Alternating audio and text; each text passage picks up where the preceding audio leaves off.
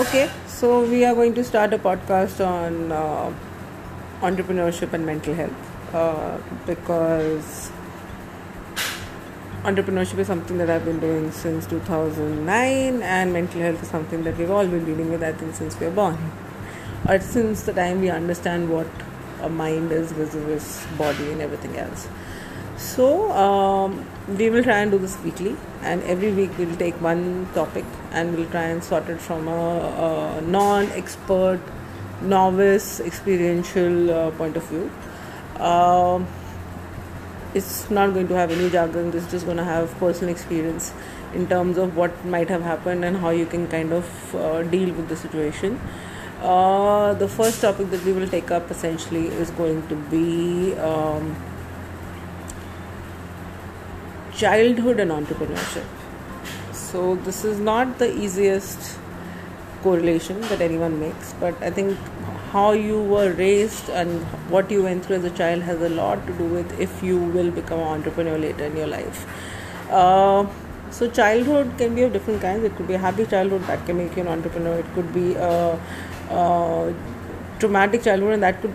most often make you an entrepreneur because um, a traumatic childhood essentially leads to you having to fend for yourself. It also somehow makes you uh, not believe in authority uh, beyond a point, and you will have complexes of uh, looking for a father figure or looking for a mother figure, and uh, all of these dynamics kind of come together to ensure that you do become an entrepreneur because you'll be a little out of the system, you'll be a little bit of a black sheep and in such a scenario being self-employed is a great option because this can also be something that comes after you've kind of worked in various companies and you realize that you don't quite fit in and you are too opinionated or you're too self uh, serving or you're, you're very self preserving and in such a scenario you will like to create your own island uh, out there so, entrepreneurship is a very attractive option for people who may have uh, traumatic childhoods, and entrepreneurship is not just about the English speaking part of it. Even at a lower level, if you look at uh, someone running a small cycle shop or their own pan ka dukan or whatever, uh, even those guys would have a certain kind of childhood. And childhood, I think, has the most amount of impact in terms of one, if you will become an entrepreneur, also if you will sustain as one, also if you will fail or succeed as one. Uh, there is a high amount of uh, need for uh, being at ease about chaos and ambiguity which I think this kind of childhood kind of prepares you for. There's also a huge amount of perseverance that is needed, and if you have kind of survived a traumatic childhood, then you would have a certain perseverance because, I mean, if you can get away, if you can survive as a child, then you'll most definitely know how to survive as an adult. Uh, what you may not be really good at uh, is you may be really good at uh, figuring out an idea, also initial teams, but you may not be very good at growing a business because that will require a huge amount of interpersonal relationships. And if this is the kind of background you come from, then interpersonal relationship may not be your uh, biggest uh, strong point. So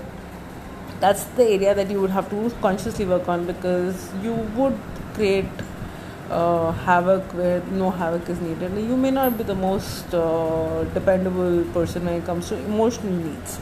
and it takes a while for you to realize that okay, that's an handicap, and you have to kind of get over it to be able to uh, grow and thrive as an entrepreneur. It takes time. But back to childhood. Uh, if you've had a parent which was dysfunctional, whether a father or a mother, uh, you would forever look for something outside of yourself to make you feel validated and there is nothing else out there than to being a boss of yourself which is equal to being self-employed which will give you that feeling of oh I can overcome uh, any shortcomings that my parents thought I had just by being my own boss and creating something of my own.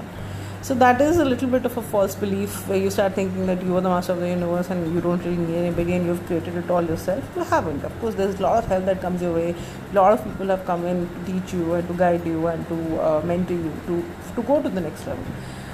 But there's a certain uh, intuition that you have for self-preservation again, which uh, will really, really uh, ease out the process for you. Um, and also because somewhere your emotional needs have not been met as a child, you will be emotionally distanced from failure. You will go through it, but maybe not as painfully as anyone else because you have this belief okay, this too shall pass and there's another day and that's a great quality when it comes to entrepreneurship so there is a mixed pack of of a certain childhood and being an entrepreneur but it's very very important that you're mindful of it so that this doesn't become become a handicap for you as you grow because as you grow you will have to grow not just in terms of creativity and entrepreneurship and new ideas and initiatives and first teams but also in terms of interpersonal relationship uh, also in terms of uh, knowing uh, uh, uh what is happening picking up on uh, social cues and being very very mindful. So all of those skills are something that every adult should kind of uh, create as they grow older but you would may you may have to work harder at it. And it's a very worthwhile journey so everyone should work harder at it